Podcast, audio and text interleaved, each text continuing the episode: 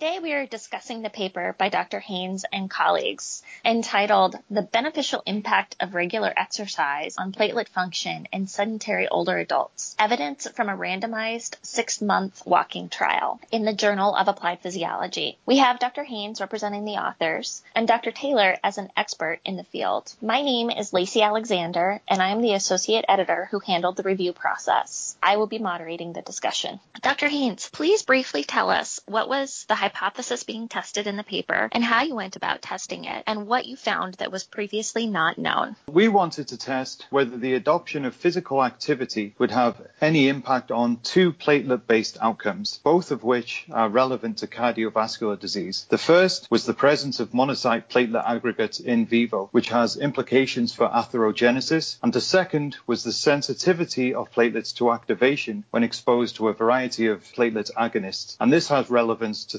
thrombosis and therefore to acute coronary syndromes. Physically inactive older adults with a mean age of 60 years were recruited and participants were randomly allocated to one of two groups, either six months of walking exercise composed of three 50 minute bouts per week, individually prescribed at 60 to 65% of heart rate reserve, or a six month no exercise intervention group where participants maintained their pre-study routine. Monocyte platelet aggregates in vivo and agonist-induced monocyte platelet aggregates were measured in resting venous blood samples at baseline and following the intervention. And we found that monocyte platelet aggregates increased significantly in the no exercise group, whereas there was no significant change with exercise. And this is important as progressive increases in monocyte platelet aggregates are likely to be detrimental to vascular health. And secondly, we found that there was no change in agonist-induced monocyte platelet aggregation in any group. And this suggests that when platelets are required to perform hemostatic functions, responses will be relatively unaffected in individuals performing the volume of exercise implemented in the current study. And when you tie these aspects together, our study suggests that if a person is physically active, they may be less likely to develop atherosclerotic lesions at the same rate as people who are sedentary. However, if atherosclerotic plaque does become damaged and releases platelet agonists into the blood, the thrombotic consequences may be identical. And therefore, the cardioprotective effects of exercise may be more attributed to inhibition of atherosclerosis as opposed to active individuals having blood which has a lower propensity to thrombogenesis. And this is the first study to show this. And this study may also indicate that the assessment of monocyte platelet aggregates in vivo could be used as a preclinical marker of cardiovascular disease in asymptomatic individuals. Thank you. Dr. Taylor, you're an expert in the field. What's your take on this paper?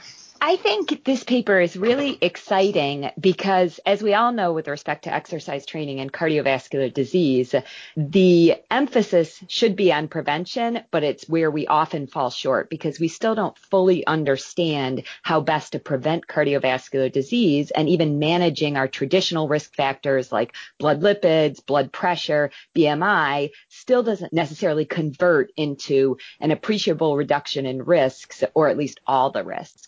So what's really interesting about this paper, and going back to kind of what uh, Dr. Haynes was just saying in his explanation of it, is that authors found a real preventive effect, even over just six months in the exercise group versus the control group. So whereas the control group actually increased their circulating MPAs, the exercise training group prevented that increase. So it's that preventive aspect that's really interesting about it, especially because, again, as Dr. Haynes suggested, the acute acute thrombotic events or kind of thrombotic reaction of the platelets themselves was not affected.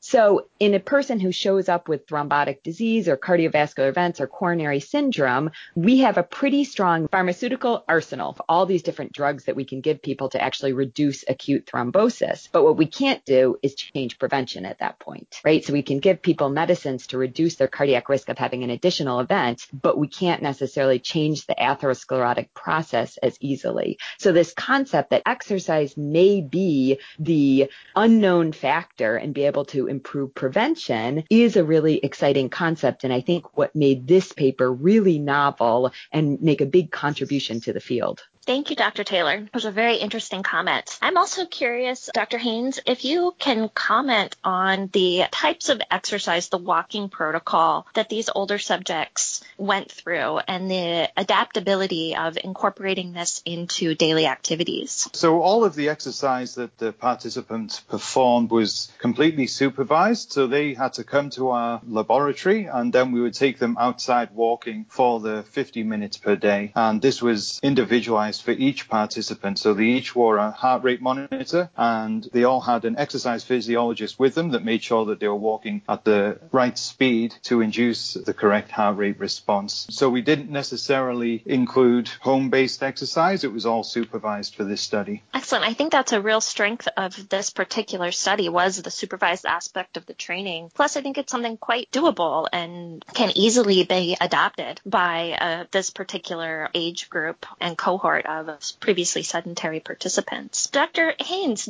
what is your take on Dr. Taylor's assessment of the study? Um, yeah, I think it is very exciting to see that we uh, might have found something that could potentially prevent increases. Um, I am very curious uh, as a follow on from this to find out whether or not a greater exercise stimulus might have the ability to actually decrease monocyte platelet aggregates in this population. So I would actually like to perform another study where we actually perform a greater intensity of exercise, I think probably more like a gym focused exercise regimen and see whether or not we can actually decrease as opposed to just prevent increase in monocyte platelet aggregates. Dr. Taylor, do you have any more comments or particular strengths or areas where you see the field going in this particular arena? There's kind of two things that really pop into mind as I read the paper and I think about it. The first is a kind of piggybacking on what Dr. Haynes just said. You know, he would like to investigate a greater intensity. And certainly we now know as some of the bigger meta-analyses of exercise are coming out that this